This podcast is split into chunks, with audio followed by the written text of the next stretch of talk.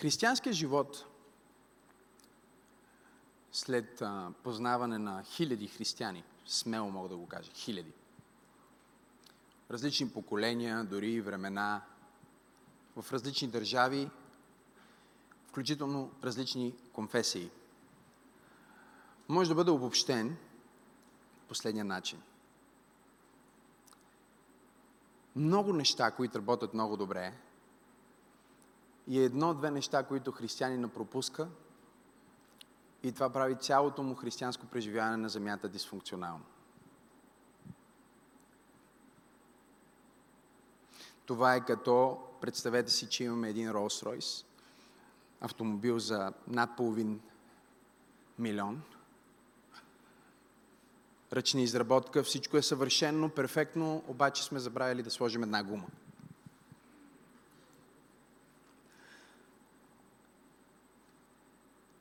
Много често християнина може да усети в духа си, тъй като познава Бог, тъй като има духовност, че нещо му липсва. Колко от вас са го усещали? Че нещо не ми достига, нещо ми липсва. И ние започваме да търсим как да си го набавим, откъде да си го набавим и какво е онова, което всъщност най-вече ни липсва. И за съжаление, колкото повече се впускаме в това търсене на нещо, което ни липсва, толкова повече се изгубваме в себе си. Това е почти като Саул в Библията, който Библията ни казва, че баща му го изпрати да търси а, изгубените животни, изгубените ослета. И той отиде, търси ги от една планина в друга, от един град в следващия, търси, търси, търси, търси и накрая каза на слугата си, виж какво, хляба ни свърши, ресурсите ни свършиха, вече е, и аз не знам къде се намираме, едвам си спомням пътя наобратно и сега баща ми вместо да се притеснява за изгубените животни, ще започне да се притеснява за нас. Защото ние ги търсим, а всъщност в нашето търсене много често а, ние не осъзнаваме, че е провокирано от Бога. Липсващото нещо, тази, а, това усещане за нещо не ми достига – нещо повече трябва да има там, всъщност е провокирано от Бог, защото Библията ни казва, че когато Саул пристигна до последната точка, на която искаше да, да приключи своето търсене, му казаха, тук в този град има Божий човек, който ще ви каже Божието Слово. Той ще ви каже къде е това, което ви липсва. Той ще ви каже какво всъщност сте търсили. И когато те отиват заедно с своя слуга в девета глава на Първо царе, за да срещнат Самуил, Самуил поглежда Саул и му казва, виж какво, Бог ми говори за теб преди два дни, че ще те прати при мен. Така че Саул си мисли, че търси липсващото нещо, а всъщност Бог го е накарал да търси, за да намери себе си. И в момента, в който той попада в присъствието на пророка, пророка му казва, ти си излезнал за да търсиш нещо материално, ти си излезнал за да търсиш изгубената а, ослица на баща ти. И добре си направил, но всъщност, докато ти търсиш ослицата, Бог търси тебе, защото ти си излезнал за нещо материално, а Бог иска да работи по теб. Той иска да промени твоята идентичност. Ти си излезнал за ослица, но всъщност ще се върнеш с корона. И не говорим за коронавирус. Ти ще се върнеш с корона. Ти ще се превърнеш в царя на Израел. И много често в нашето търсене проблема е, че ние започваме да търсиме нещо материално или нещо религиозно или нещо осезаемо, за да разрешиме тази празнота в нас, която много често я има дори в християнски живот. Колко от вас са съгласни? Кажи аз. Сякаш дори в християнството има един момент, в който достигаш до някакво плато, достигаш до някакво ниво, в което си казваш, това ли е всичко? Прочетох книги, слушах много проповеди, ходих на църква всяка неделя, правя нещата, които трябва, но има нещо, което усещам, че трябва да се сложи на този Rolls Royce, за да тръгне. Нещо липсва. Погледни човек, те му кажи, нещо липсва. Попитай го, какво ти липсва.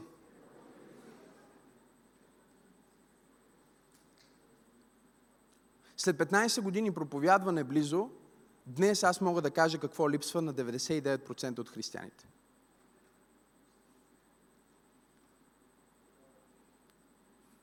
Но може би ще го проверявам някой друг.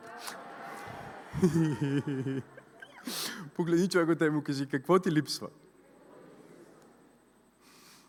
Матей, 10 глава. Четем заедно от 40 стих. Който приема вас, мен приема, и който приема мен, приема този, който ме е изпратил. Който приема пророк, защото е пророк. Или разпознава, че е пророк. Награда на пророк ще получи. И който приема праведник, защото е праведник. Или разпознава, че е праведник. Награда на праведник ще получи. Исус не влиза в допълнително обяснение дали този човек, който ще получи награда на праведник, всъщност е праведник. А, Исус очевидно подсказва, че човека, който дава чаша вода или почет, разпознава пророк, защото е пророк, явно не е пророк, но въпреки това ще получи награда на пророк. Тоест, той говори в момента, чуйте сега, и, и казва на трето място, и който напои един от тези най-малките, дори с една чаша студена вода. Защо? Защото е мой ученик.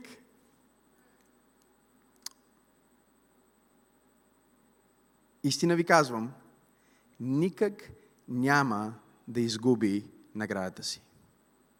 Погледни човек от теб му кажи какво ти липсва. Готов ли си за отговора? Почет.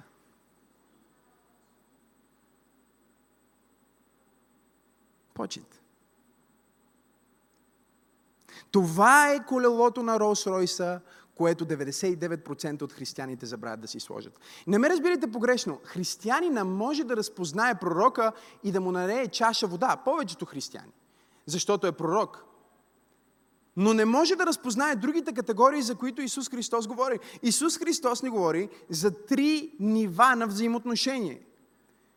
Той ни говори за три нива на взаимодействие. Едното ниво, в което имаме някой, който е висшепоставен или духовно е а, над нас. Тоест, той е лидер, той е а, проповедник, той е някой, който а, ни води духовно. Той е пророк.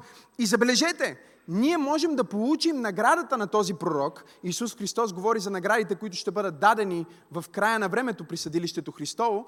Той казва, че ще получим тези награди на базата на това, не че сме дали чаша вода на пророк. Той не благославя и няма да възнагради просто действието. Той ще възнагради отношението.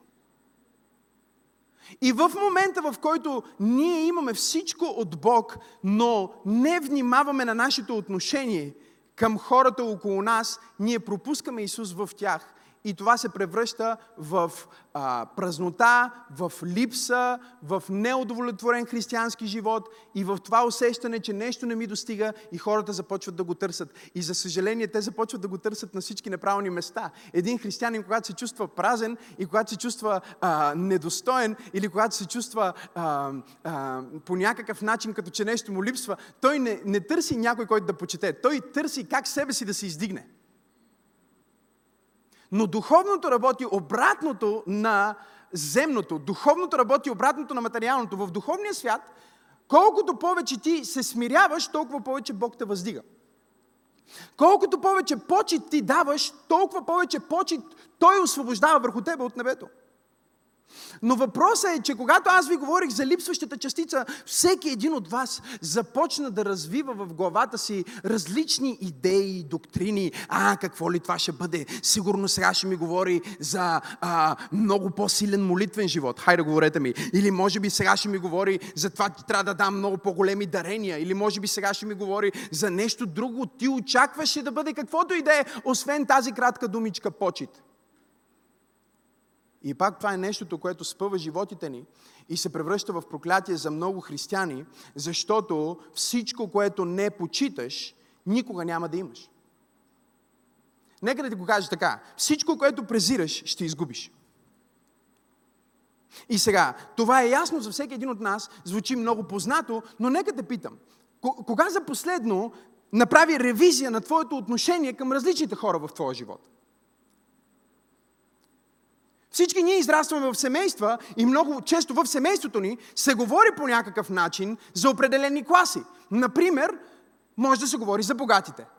Нали? А, бе, те са богати. Хайде, говорете ми. И врага, а, Краси, вкарва хората в един капан, в който ги кара да презират онова, което всъщност желаят. И така, презирайки онова, с което искаш Бог да те благослови, ти правиш това нещо недостижимо за теб и всички хора около теб могат да го преживеят, но ти не можеш, защото с думите си, с липсата ти на правилно отношение към определен човек или определена а, а, а, социална група, да ги наречем, определена група, някой пък не харесват известните. Що ме е известен, значи а, по някакъв начин той е направил нещо неправилно, за да стане известен. Да, може това да е така. Но в момента, в който ти се отнесеш по този начин, ти сееш семе в живота ти, което казва, че ти никога няма да бъдеш известен. В момента, в който ти имаш отношение към богатите, ти никога няма да бъдеш богат. Почита е онова, което прави така, че да получиш повече от онова, което разпознаваш и липсата на почет или презрението е онова, което затваря кранчето в твоя живот. Ако ти се чувстваш като че живееш под затворено небе, най-вероятно ще можеш да проследиш това до презрение, което си освободил към някой. И знам, че тази проповед няма да получи много ръкопляскания и много скачания и много вълнение. Защото във времето, в което ние живеем и в света, в който ние живеем, няма уважение към абсолютно никаква власт. Напротив, проповядва се през Холивуд, през телевизията и дори през трибуните на парламента. Как ние не трябва да уважаваме трибуната. Как ние не трябва да уважаваме а, високопоставените. Как ние не трябва да уважаваме а, мъжеството. Как децата трябва сами да решават за това, което което ще правят и в какъв, какъв пол ще имат и в каква посока ще тръгне живота им. Още от най-ренна детска възраст родителят трябва да абдикира от това да насочва живота на детето си, дори ако може да не се грижи за него. Абе, направо ако може да го даде на някой, примерно на държавата или на някоя гей двойка, за да ги... Не знам дали мога да проповядвам, дали съм в правилната църква.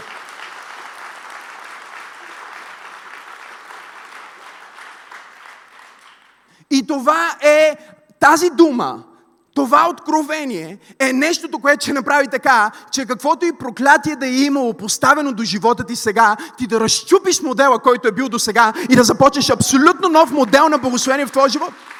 Но ти ще трябва много внимателно да ревизираш като християнин какво оценяваш. Защото почет означава, че ти слагаш определена стойност на човек, определена стойност на някой, определена стойност на място и тази стойност ти я демонстрираш с действие и започва в твоето отношение. Кажи, почита започва в моето отношение. Погледни човек от и му кажи, какво е отношението ти? Проверява ли си наскоро отношението си? Малко по-напред в Евангелието според Матей 13 глава ни се казва в 53 стих. Тогава Исус, като свърши тази притча, замина си оттам и като дойде в родния си град, получаваше ги в синагогите им. Така че те се чудеха и се питаха, откъде този човек има тая мъдрост? Откъде има тези чудотворни сили? Не е ли той сина на дърводелеца?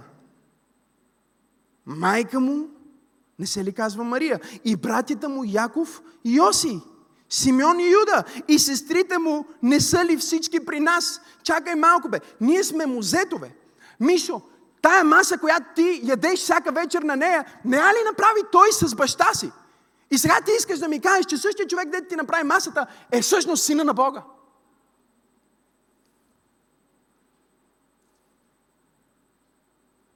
Проблема на християнина е, че той може да постави почет само там, където очевидно, че трябва да бъде отдадена такава.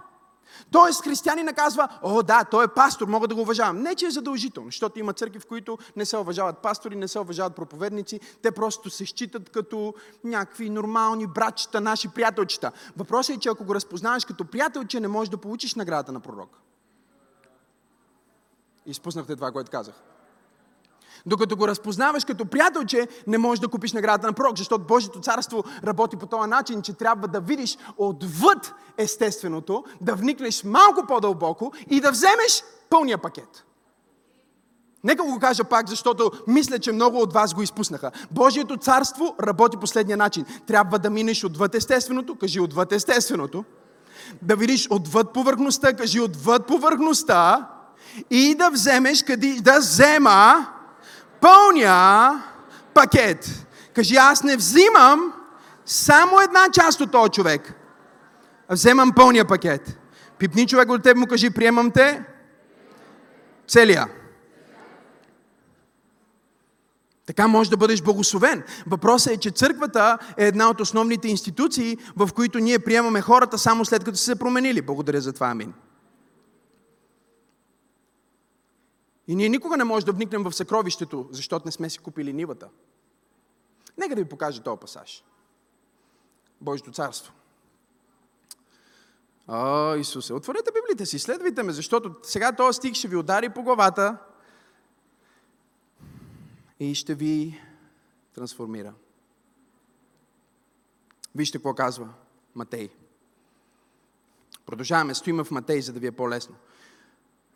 13 глава, 44 стих. Небесното царство прилича на имане. Кажи съкровище. Скрито в нива, кажи нива. Като го намери човек, скрива го и чуйте, радостен си отива оттам, продава всичко, което има и купува тази нива.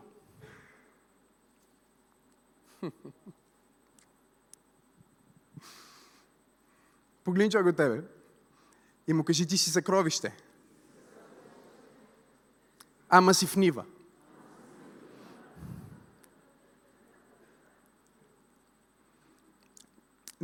тая част от залата не хваща това, което проповядвам, затова ще пробвам тая част от залата. Нека това слово да влезне дълбоко в душата ти, в съзнанието ти, защото това ще промени семейството ти. Ще промени начина по който се отнасяш с жена ти. Защото ще осъзнаеш, че да, всъщност жена ти е много кал.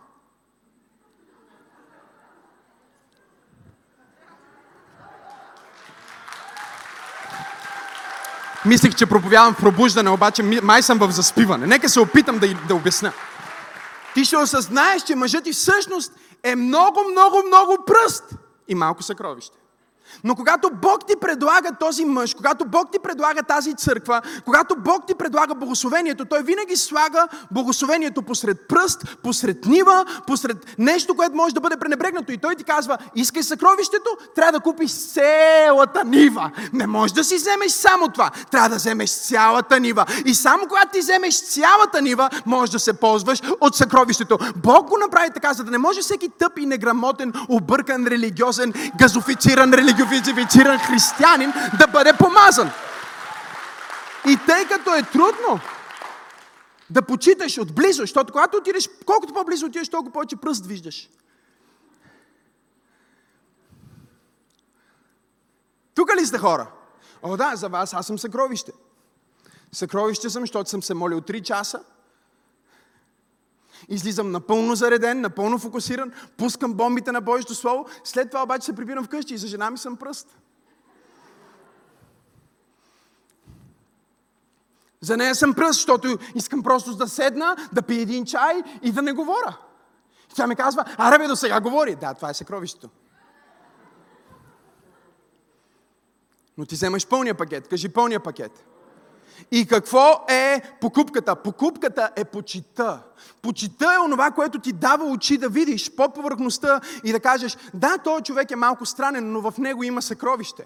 Да, тази жена е малко объркана, но може да стане много добра съпруга. В нея има съкровище. Проблема на нашето време е, че иска само съкровището, без да вземе цялата нива. Иска да има жена, без да бъде съпруг. Ако може само да си легнат, мога ли да проявявам на някой?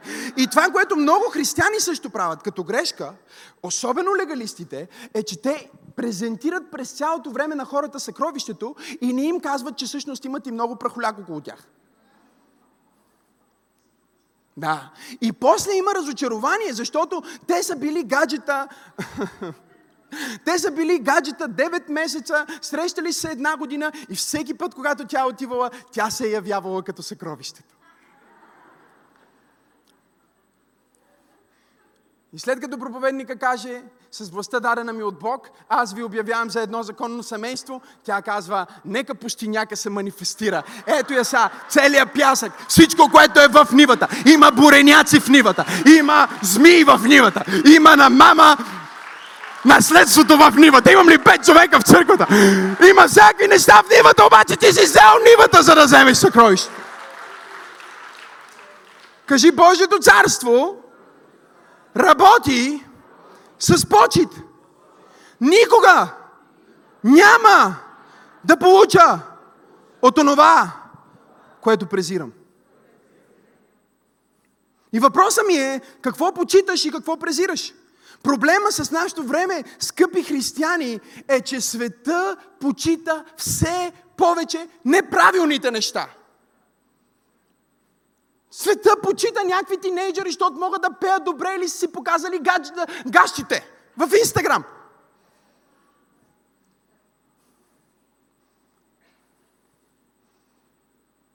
Мога ли да проповядвам?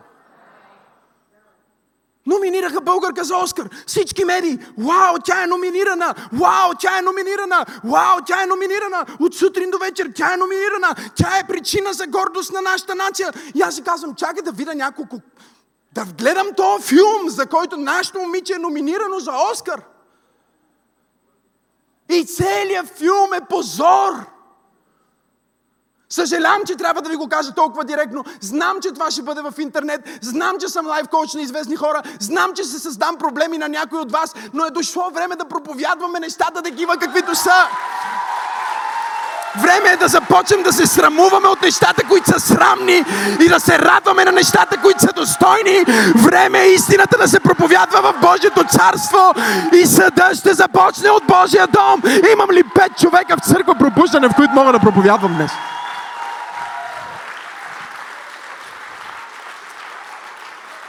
Докато се възхищаваш на извращение, не можеш да получиш благословение.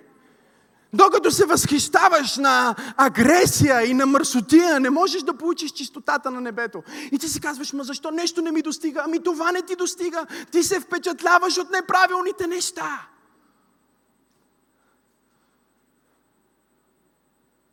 И тук не говорим за липса на почет към тази актриса.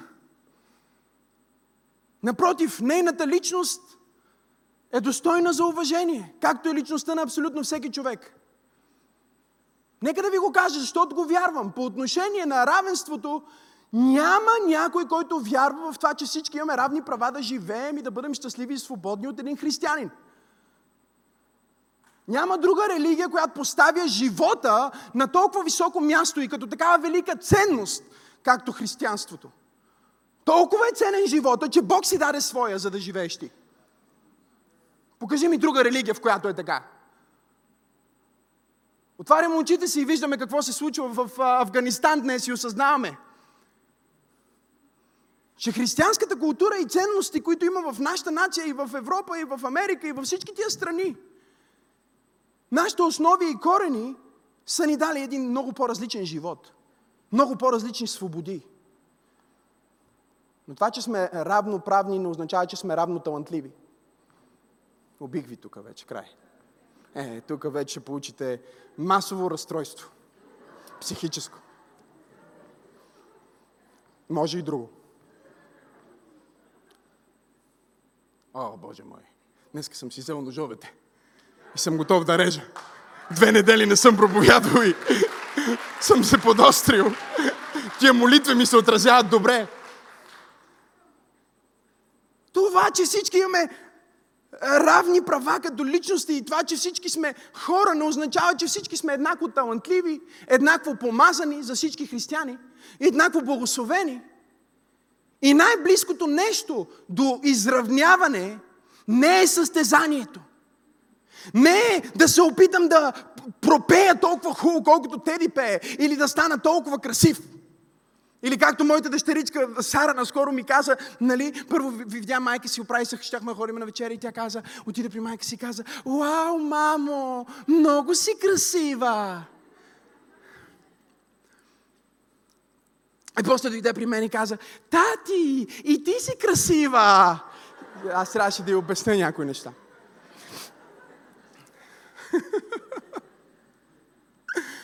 Аз не се опитвам да бъда толкова красива, колкото Теодоре.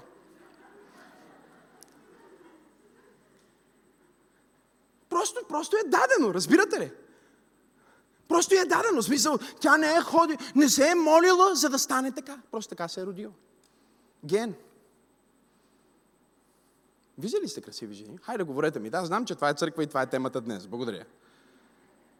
И си казваш, той човек не е ходил да работи или да се бори, за да може да се роди с тия учили по този начин. Поглеждам дъщеричката ми и си казвам, просто това е благословение, това е дар. Не всеки човек го има. Аз го нямам толкова много, такова количество.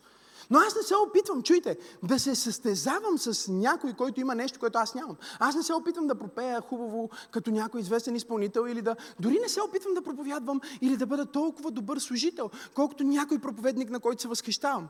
Аз, аз съм осъзнал, че няма нужда да се опитвам да правя това. Божието Слово ми казва, че ако искам да получа от Неговото благословение, аз не трябва да се състезавам с Него, а трябва да разпозная Неговата уникалност и да я почита. И когато аз разпозная Неговата уникалност и я почита, дори да не съм на това ниво, Бог ще ме дигне на това ниво, защото вече има нещо на това ниво, което представлява мен и това е моята почет. Опитвам се. Опитвам се. Опитвам се и не получавам много помощ от вас. Кажи почет, изразена в отношение. Но забележете, че Исус не каза към пророка само и не става дума за действието, защото има хора, които правят действието. Виждали ли сте ги религиозните? Които казват пастор с удължение. Пастор.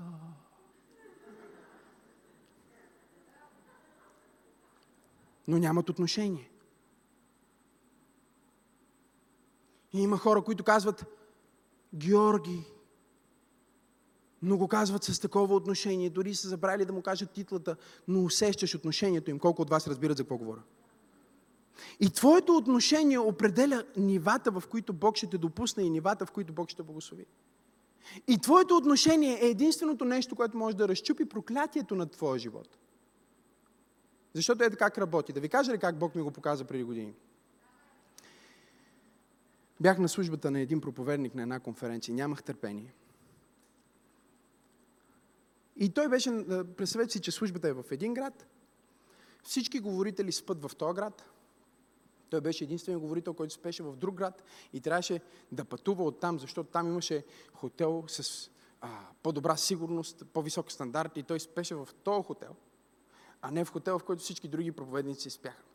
И аз няма да забравя как стоях след една негова служба, си говорих с приятели и аз е, така лекичко коментирам, нали, започвам да... Аз не клюкарствам, аз коментирам. Погледни човека, те му кажи какво не ти достига. А, мисля, че разбираш вече. Кажи му, мисля, че разбираш. Да, и аз, аз, не, аз не клюкарствам срещу този проповедник, аз само коментирам с моите приятели, че не е разумно това, той да спи там. Защо трябва да спи там? Не може ли да спи където са всички други? Той пък много по-голяма работа ли е от тях? Аз не го критикувам, аз само коментирам неговия лайфстайл.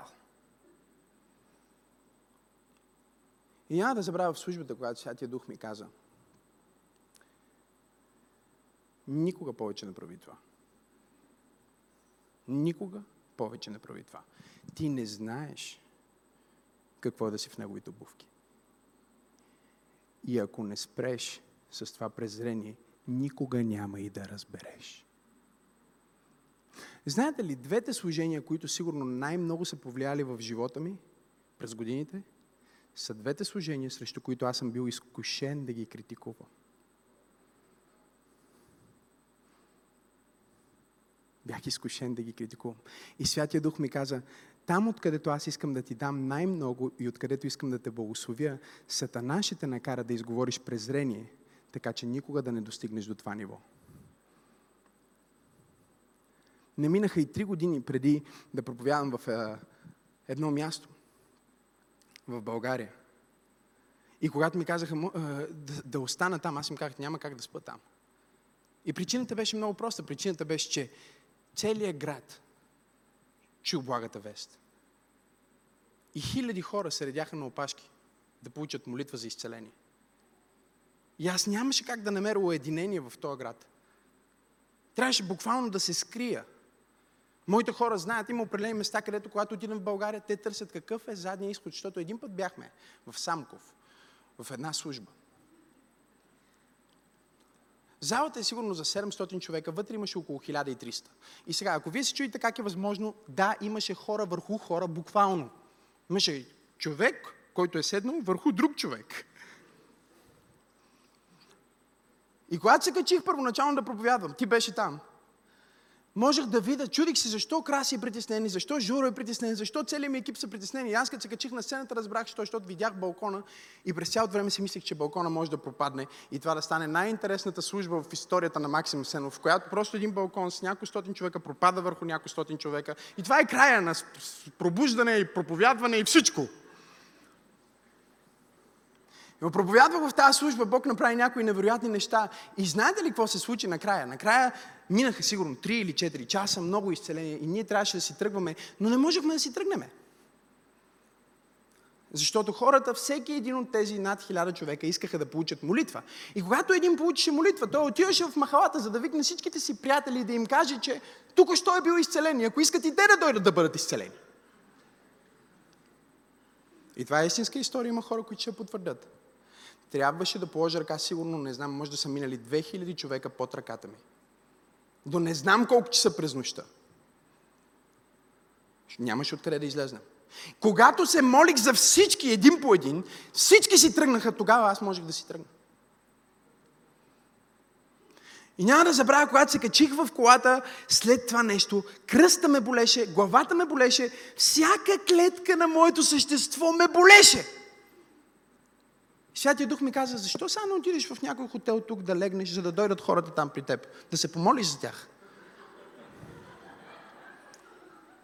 Не дей да съдиш нивото на някой, ако не си бил на това ниво. Никога няма да го разбереш.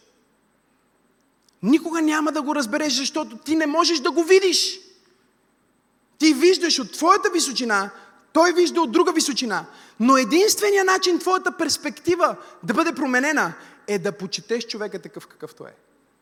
Да го приемеш такъв какъвто е, осъзнавайки, че всеки човек има прахоляк. Всеки пастор си има прахоляк. Не знам на кой проповядвам. Всяка жена има прахоляк. Всеки мъж има прахоляк. Всички деца имат прахоляк. Колко от вас са родители? Дайте ми знак. Да, първо кажеш, Боже, благослови ме дете, Боже, благослови ме дете, Боже, благослови ме дете. И на третия месец, след като не си спал, почваш да получаваш изкушителни мисли, да го хвърлиш през прозореца, защото не иска да спи. И всички, които се смеят, се смеят, защото са го мислили. А тия, които не се смеят и изглеждат сериозни, просто не са родители.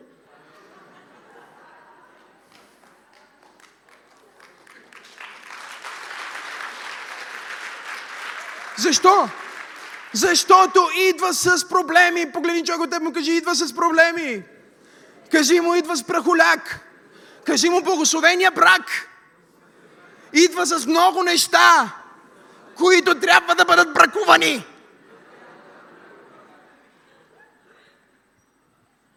И понеже ние не сме приели това, което Божието Слово ни учи, а започваме да се определяме по това, което се случва в света, ние също започваме да имаме презрение, например, към властите, което ние нямаме право. И сега в момента това е най-гадната проповед. За всички, които имаме презрително отношение към това, което се случва. За всички, които имаме негативно отношение, защото Библията не ти дава право да говориш лошо за хората, които те управляват. По отношение, чуйте ме, на техния офис ти не можеш да се относеш с презрение, защото по този начин ти презираш себе си. Когато някой се изправи на трибуната на Народното събрание и започва да обижда оттам, това е проклятие за нашата нация. Това е проклятие за него, за семейството му и за идните поколения. Единственото нещо, което може да премахне проклятието, е някой да действа различно. И тук ние не казваме, че трябва да си заробиш главата в пясъка и да кажеш, о, всичко е наред, ние просто им прощаваме, няма никаква отговорност. Не, не е това, което проповядвам. Разбира се, че има отговорност, разбира се, че а, ние трябва да държим хората отговорни, хората, които ние сме избрали и сме ги поставили във власт. Ние трябва да имаме определени очаквания към тях, но Библията не ни позволява ние да ги обиждаме. Библията не ни позволява да ги презираме. Библията не ни позволява да ги коментираме негативно, особено техния офис. Понеже стана много сложно и тежко за много от вас, и усещам, че не ми вярвате вече, изгубих доверието ви. Искам да отворите на първо Петрово, втора глава. Защото ние сме, за разлика от други християнски конфесии, движени по текста. Нали така? Затова сме протестантска църква, не сме католическа. Защото папата може да излезне и да каже каквото иска. Може да каже обратното на Библията и католиците трябва да го последват. В православната църква традицията може да е ерес. Но понеже е традиция, трябва да я последват. Но в една протестантска църква няма нещо, което стои по-високо от Божието Слово Библията. Не проповедника, не традицията, не а, никой. Никой. Нищо. Затова ние нямаме завеса, зад която пастира да влиза да прави някакви тайни неща, защото Исус раздра завесата. Затова ние не се крием зад маса и зад ритуали, защото Христос прикани всеки един от нас към лично общение. Затова пастира не е посредник и наместник на Бог на земята, а е учител. Временен овчар, който води Божието стадо. И понеже някой от вас може да си помисля, че това, което проповядвам, не е точно или може би е твърде радикално. Аз знам, че е радикално. Даже не е радикално, е революционно. Преди години имах една поредица, казваше се Революция на почита. Защото ако християните хванат това послание, наистина ще стане революция. Ма не кървава революция. Свръхестествена, помазана революция. Вижте какво ни казва апостол Петър във втора глава на 1 Петрово 17 стих. Това са изумителни думи. Почитайте всички Обичайте братството. Бойте се от Бога, т.е. ние не се страхуваме от тези, които ни управляват. Но ние ги почитаме. Нали така? И вижте какво се казва. Почитайте царя. Погледни човек от те му кажи, почитай царя. Сега, нека да ви кажа за кой цар говори апостол Петър. Той говори за цар Ирод Агрипа, който убива Яков. Посланието е написано след смъртта му.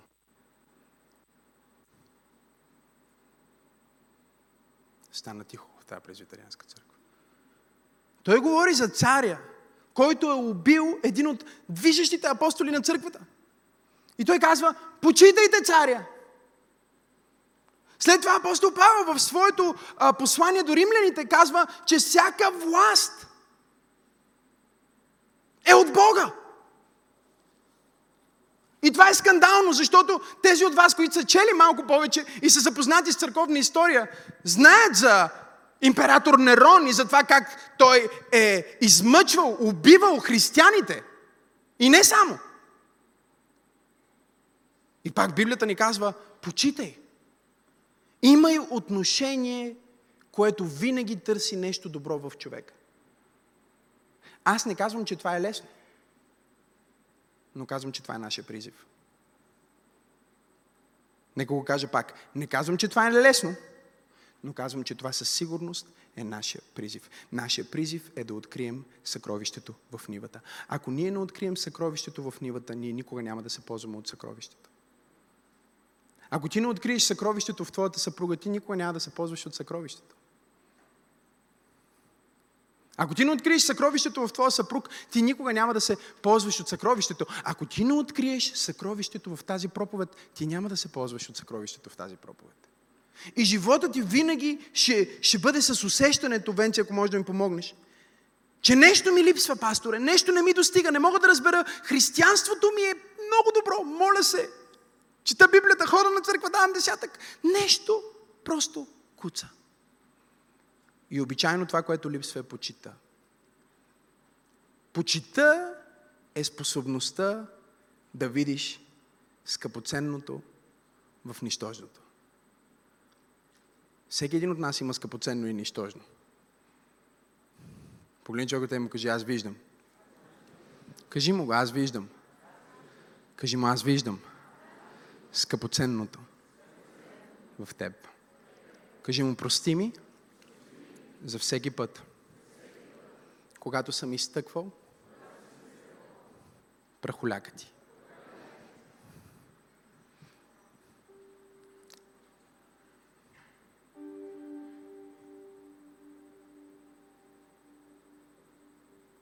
В тези години, които ви казах на проповядване, съм видял и много животи, които са радикално променени.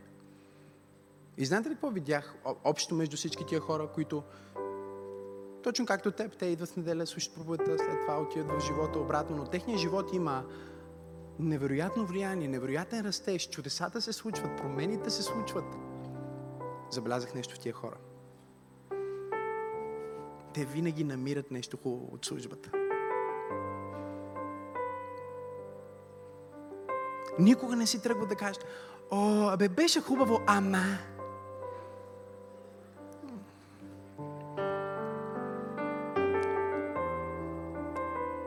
Но това са 10%, може би. 99% от християните правят коментари. Те винаги казват, абе, хубаво беше това, дед пастора каза, но трябваше и това да каже. Също. Мисля, че балансът е важен. Дори с зъбите си правят така, както си. Балансът е важен. За да е по-балансирано.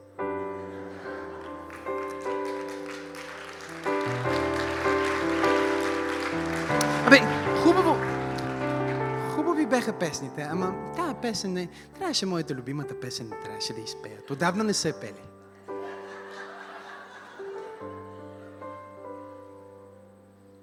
Без всичко хубаво в тази църква, ма чака регистрация, им трябва голямата работа, станаха да се регистрираш.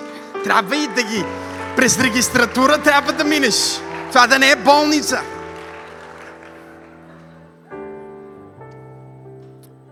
Исус отиде в собствения си град. И знаете ли кое е най-шокиращото за мен в този пасаж, който четохме преди малко в Матей? Най-шокиращото за мен е, че се казва не можа, не, не, не се казва не пожела. Казва се не можа. И чудя се дали Исус не се опитва да ти помогне, но ти го презираш.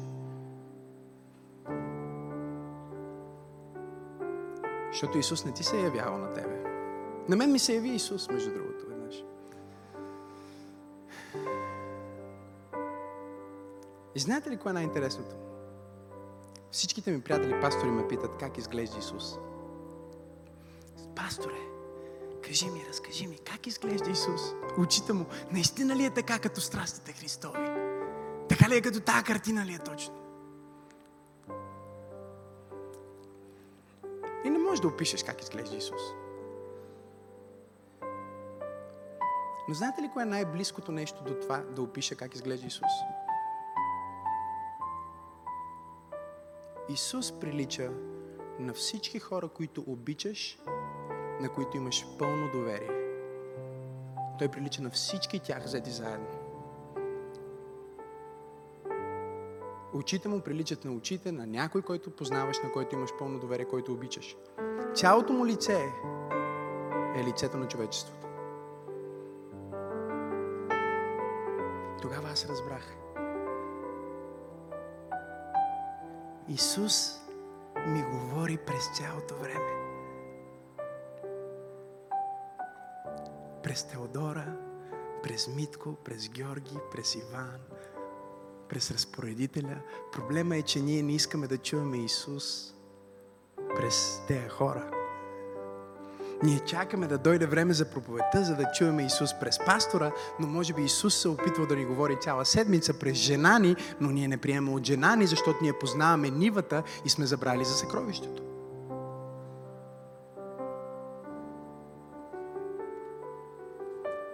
влизаш в невероятно силна духовна форма и знаеш, че си в такава, когато Бог ти говори през хора, които дори не вярват в Бог.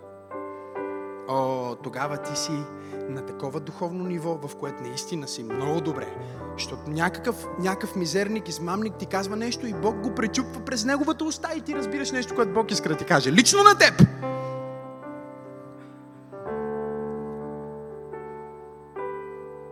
Кажи почита е ключа към следващото ниво. Почет към всички нива. Кои са нивата, пасторе? Нивата са над теб, кажи над мен. С теб, кажи с мен. И най-много имаш такива. Брати и сестри, приятели, роднини. Има и под теб, кажи под мен. О, не ми харесва под мен, защото това не е равни права. Не обяснихме. Ние сме егалитарни по отношение на стоеността на човешкия живот. И сме абсолютно убедени в това, че има някой, който е вложил много повече старание, много повече усилие и е много по-добър в нещо от другия. И ние, ние сме християни и го разпознаваме това. Ние, ние разпознаваме, разбирате ли? Затова му пляскахме на този човек, който, който носи водата. Защото той носи водата. Разбирате ли? Той носи водата. Това е нещото, което той е направил. Ма всеки може, ама ти не го направи, той го направи. И затова ние го почитаме. Ние сме свикнали на почет нагоре, обаче трябва да има и почет надолу. Какво значи почет надолу? Почет надолу значи почет към нея, които видимо не заслужават. Например, в семейството Бог е решил мъжа да бъде глава. Нали така? В църква ли съм или? Говорете ми, ако съм в църква. Мъжа ли е главата на семейството според християнските ценности? Не, не са две глави, съжалявам, феминистки. Всяко нещо с две глави е звяр. И всяко нещо без глава е чудовище. Така че тази църква има една глава, Исус Христос. Има друга глава, която е под глава, тук глава, на земята глава, Максима Сенов. Няма 10 глави. Семейството ми има една глава. Семейството и трябва да има една глава. Няма начин да е без глава. Когато е без глава, е чудовище. Когато, когато казват всички сме равни, това казват, нека да няма глави. Нека се обезглавим всички. Това е глупост на стероиди. Глупост, която взема химия. Глупост, която се блъска. Глупост, която зоби. Толкова е преувеличена тази глупост. Но мъжа не е глава, защото Бог е казал, а, а, жената ще му бъде подлога, нали? Или ще му бъде, а, как се казва, подметка. Не, жената е все едно някаква. Напротив. Когато ние говорим за почет, Библията ни учи мъжете да почитат жените си. И знаете ли какво Библията ни казва, мъже? Готови ли сте? Същия Петър, който преди малко ви експлодира ума, сега пак ще ви експлодира ума. Каза, че в Новия Завет, когато един християнин мъж се моли, но не разпознава жена си като носител на същата благодат, молитвите му са вързани. Погледни човекът и му кажи, какво ти липсва? Абе, много се моли този човек, ама няма пробив. Молитите си вързани. Защото не може със също старта, която си казал, е, ти някакви думи обидни, след това да кажеш, Господи, благослови семейството ми. Не, молитвите са вързани.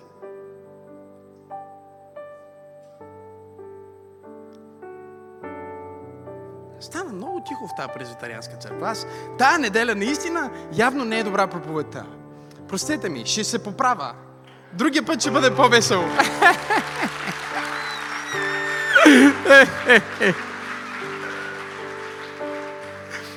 Променило е живота ми. Променило е живота ми радикално. Кажи почет. После имаме различните власти. Искам да ви ги дам просто за да си ги запишете и да ги помните. Имаме цивилна власт. Това е цивилна власт. Имаме също така Социална власт. Кажи социална власт. Кажи го, социална власт. Имаме семейна власт. Кажи семейна власт. И сега много ще ви стане кофти на някой от вас. Има и църковна власт. Кажи църковна власт. Всяко нещо, което е без глава, казахме какво е. Затова аз искам нашата страна да има управление. Не може да е без глава. Парламента трябва да работи като колективен ум. Колективен ум. В който различните полукълба на ума, които са понякога противоположни. Едните са. Едното полукълбо е да го наречем креативно, по-свободно, другото е по-консервативно, но те те правят да бъдеш здравословна личност и да не правиш много откачени неща. Говорете ми! Това е демокрацията.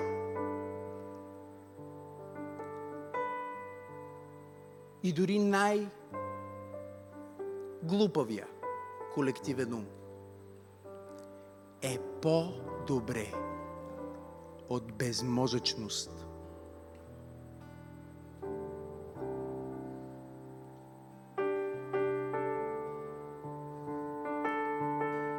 Защо става така в нашето общество? Един човек наскоро ме попита. Един политически лидер каза, защо се случва така все в нашето общество? Аз му казах, въпросът е много по-прост, отколкото ти мислиш. Но не знам дали си готов да ме чуеш. Понякога хората не искат да приемат семплите неща. Те искат нещо софистицирано, което да им обясниш, но то е всъщност много просто. Израснали сме без бащи. Това ни е проблем. Това ни е проблем. В църквата, в обществото. Няма значение дали е президент, дали е милионер. Ако е израснал без баща, има определени стереотипи, които ще бъдат работещи за такъв човек. Едно от нещата е, че майката може да даде много хубава грижа, приемственост и да те накара да се чувстваш специален. Нали така? Всяка майка така прави. Моята майка, примерно, ме кара, тя ме кара винаги да се чувствам велик.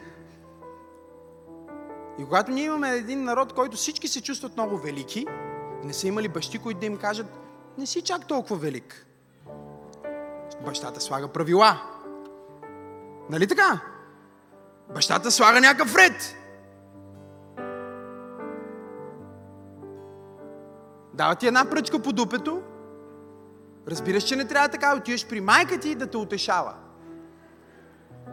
Но когато никога не, никой, не ти е, никой не ти е казал не, никой не те е дисциплинирал, никой не те е вкарал в ред, ти се превръщаш в един дисфункционален човек, който обикаля от работа на работа, не може да си намери работа, защото все не му е достатъчно добре, все не му е достатъчно висока заплатата, шефа му не е достатъчно добър, не го осигуряват правилно, все нещо не е окей, okay, всеки месец имаш различна работа, имаме криза в нашата страна, нямаме хора, които да работят. Отидохме в един хотел само в вътре а, украинци, някакви чужденци, нито един българин. И аз си казвам, защо няма българи работници? Защото не искат да работят, защото са разглезени, защото не искат някой да им е шеф.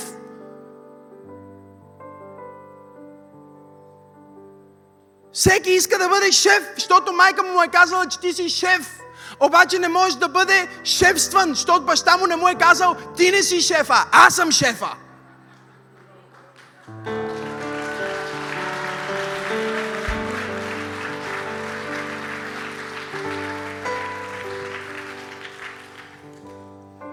Просто ми идва в повече цялото това нещо в, в, в, в, обществото ни, в света, в, не само в България, по целия свят, цялото това отношение срещу мъжете, мъжете колко са лоши, мъжете какви са. Виждаме какво става, когато няма мъже. И виждаме какво става, когато има мъже, които са израснали без бащи. Те са почти като жени. Някои от тях дори искат да са жени. Някои дори си мислят, че са жени.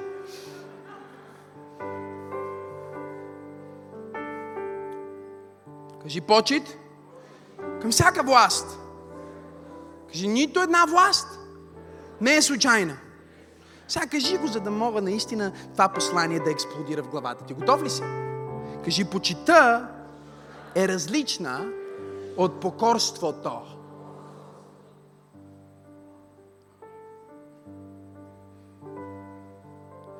Това са две различни неща. И предизвикателството на християнина е в момента как да не се покорявам на тия правила, които са небиблейски и против Бога, но да почитам личностите, които решават тия правила, опитвайки се да видя нещо добро в тях. О, пасторе, това е сложно. Да, сложно е. Сложно е, защото всеки човек има гордост. Всеки човек има его, всеки човек иска да... Като няма на кой се кара, се кара на телевизора, нали? Е, това колко е тъп, е, другия какъв е тъп, е, ти колко си тъп, е, ти колко си... Окей, и ти си тъп също. Браво, всички сме тъпи, нека заедно да се тъпофицираме да изчезнем просто.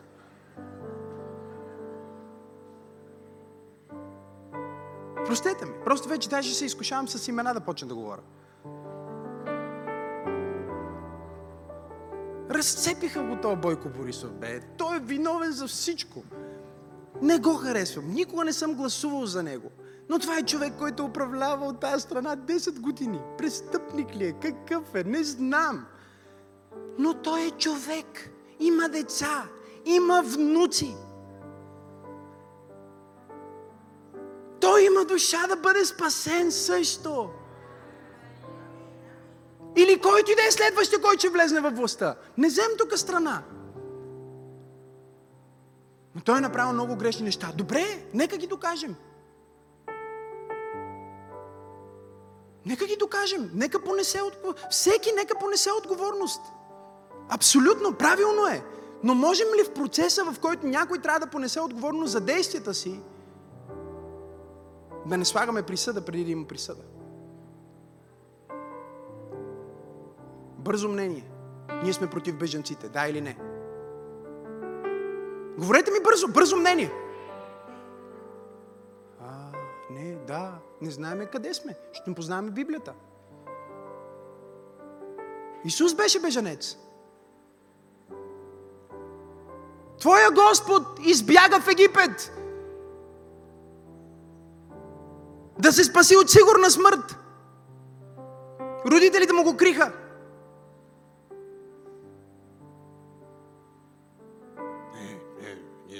Имаме мнение предварително, готови сме. Чухме нова телевизия, каза така, значи е така.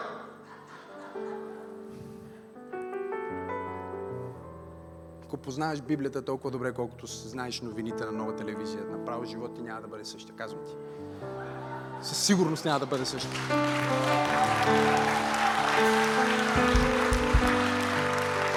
Говорих с един християнин и той ми каза, аз мраза Бойко Борисов.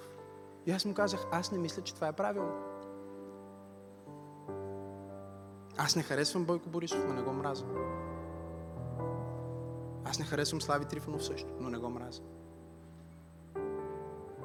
Знаете ли, честно, аз не харесвам нито един от тях. Но не мразя нито един от тях. И ако някой от тях е избран от нашия народ, да управлява нашия народ, аз ще почитам офиса на този човек като министър или там какъвто е, дори да не го харесвам. Защото ако го презирам, едно е сигурно. Проклятието идва върху мен, не върху него. Погледни човек до теб и нека завърши тази проповед с тази много мощна сентенция. Готови ли сте? Ама искам да го проповядвате в момента вие на човека, който е до вас.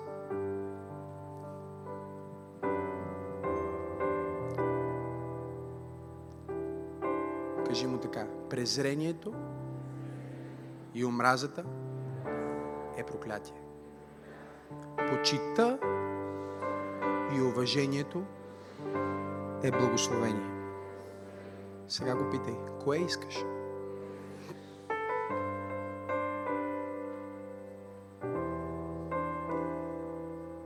Жени, кое искате? Мъже, кое искате?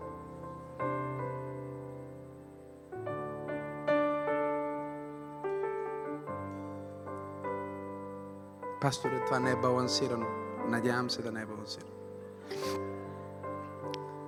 Аз ще намеря друга църква. Надявам се да намериш. Не се опитвам да бъда балансиран.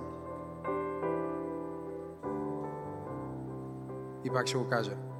През живота си никога не съм членувал и не съм подкрепил политическа партия. Но когато гледам как хора, които трябва да управляват, се мразят един друго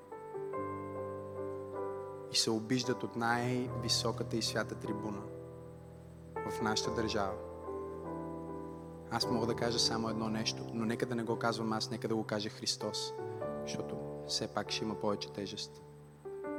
Дом разделен против себе си няма да успее.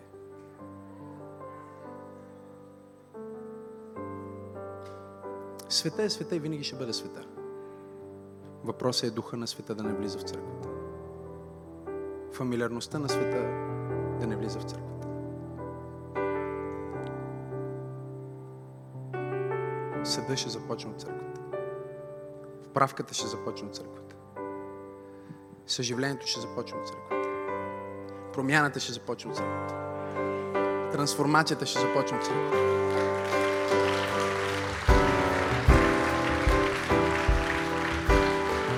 Почитай баща си и майка си. Ма ако имам лош баща, Библията не казва възхищавай му се. Почитай го. Защо да го почиташ? Знаете ли другата част? Защото легалистите знаят винаги само закона. Те не знаят обещанието.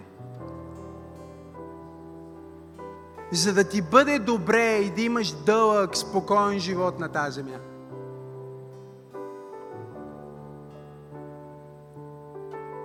Дъщеря ми, Сара,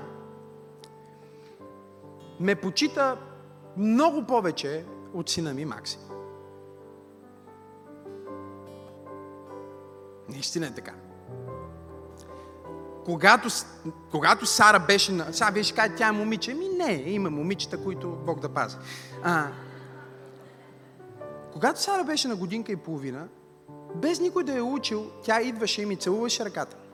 Сама, абсолютно без никой да я кара. На нищо не ми казва не. Един ден се прибрах, тя ми падна на колене и ми целуна краката. Аз смятах вече, че това е прекалено много. Викам, тати, не дей така, моля те. Почва ми става неудобно. Имам гости, прибирам се, дъщеря ми идва, застава на колене, целу ми краката, хората си викат, то пастор, какви ги върши. Кара всички да му се кланят в тях. Не, никой не е научил. Максим казвам, ела да цункаш тати. Не. Викам, а виж какво ще ти дам. Не. Но когато пък той ме целува и му обича, съм сигурен, че е без никакви други задни мисли. Разбирате ли? Просто е невероятно. Но една дозичка по-малко. И вчера си говорихме с жена ми. Сара няма настинка или нещо, което хваща я и минава е така. Максим хваща същата настинка, му отнема малко повече време. И ние се молим и така. Тя казва, знаеш какво се мисля? Трябва да почна аз да вика да му говоря. Почитай баща си, за да ти е дълъг и спокоен живот, защото за сега не върви така. Виж на сестра ти живота, виж това живота. Сега хиперболизирам, но искам да разберете какво, какво си говорих с жена И тя ми казва, и аз казвам, да, миличко, това е абсолютно така. И тя ми каза, знаеш ли, баща ми е най-здравият човек, който познавам физически здрав, не се разболява, нищо, той е просто здрав. Много здрав като пушка. Аз не съм виждал човек, който почита повече родителите си от нейния баща. И в един момент имаш шанс да ги видиш тия неща, които Библията ги казва, че по някакъв начин са реални. Ти кажеш, аз имам лош баща. Не съм казал да, го, да му се възхищаваш. Нека ти кажа нещо. Аз съм израснал без баща и почитам баща. Ще почиташ баща ти, ти не си се срещал с него? Как така?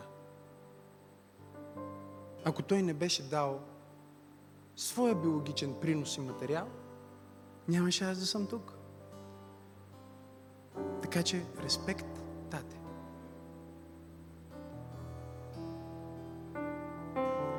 Знаете ли как мога аз да съм сигурен, че никой няма да оставя децата си? Защото съм израснал без баща, но го обичам, не го мразя. Почитам го, не го презирам, че ме е оставил. Защото всичко, което презираш като зло, ще те преследва цял живот. Всичко, което презираш като благословение, ще бяга от тебе цял живот. И дори да тичаш, не можеш да го достигнеш. Един проповедник ме попита преди известно време, ми каза, Максим, искам те питам честно, брат. Викам, питай. Толкова много проповедници през годините. Всички, много от тях сега са ти хейтери, се опитваха да правят това, което ти правиш, което се случва с лекота. Защо на теб се получи, а на тях не им се получи? Аз му казах много просто. Аз не мразя моите предшественици. Аз не презирам нито един проповедник, който е минал преди мен. Какъвто и да е бил, каквото и да е направил, имам само любов и почет към офиса на този човек. Не значи, че ще следвам примера му, но не го мразя. И това ме защитава. Това е тайната. Това е липсващото колело на Ролс Ройса на християнски живот.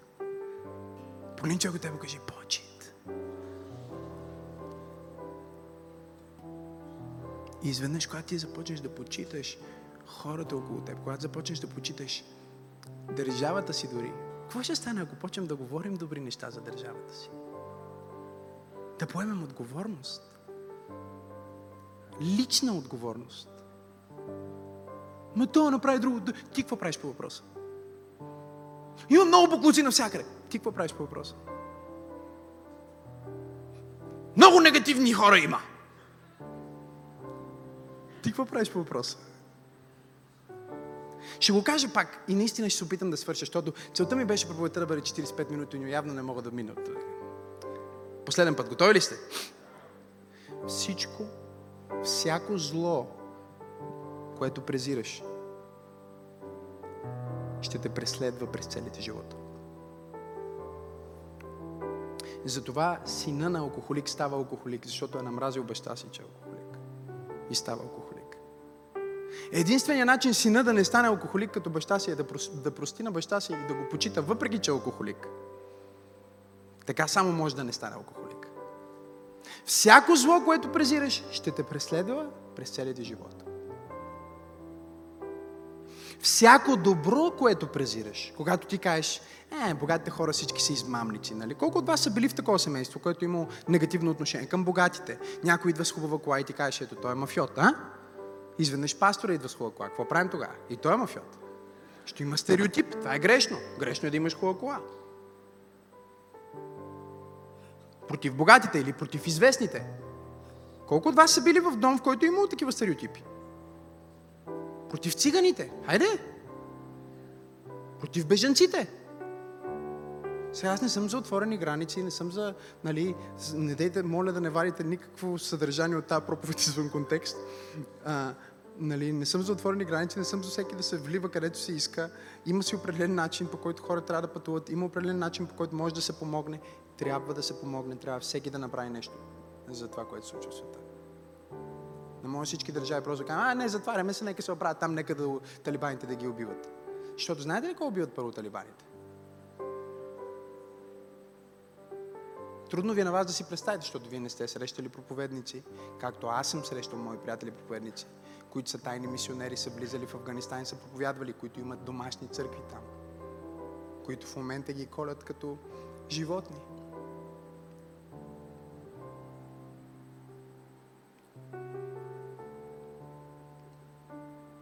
Почита казва, нека, нека, нека бъда малко по-дълбок, нека да не бъда толкова плитък, колкото е цялата ни култура. Нека се опитам да вникна малко по-дълбоко.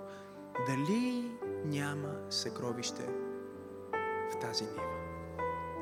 И когато ти започнеш да почиташ, това е духовен закон. Казвам ти го. Готови ли сте? Каквото почиташ, това привличаш. Веднага го привличаш като магнит. Почиташ помазание, Бог ти дава помазание. Уважаваш хората, които имат пари, Не, тук не говорим за това да им се мазнеш или не. Просто ги третираш като хора. Бог ще благослови с пари. Впечатлявай се от духовното, Бог ще научи на духовното.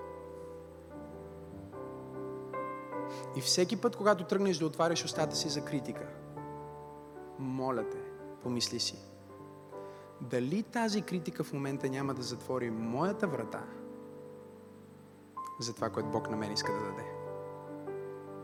Дали не си режа собствения клон, на който съм застанал.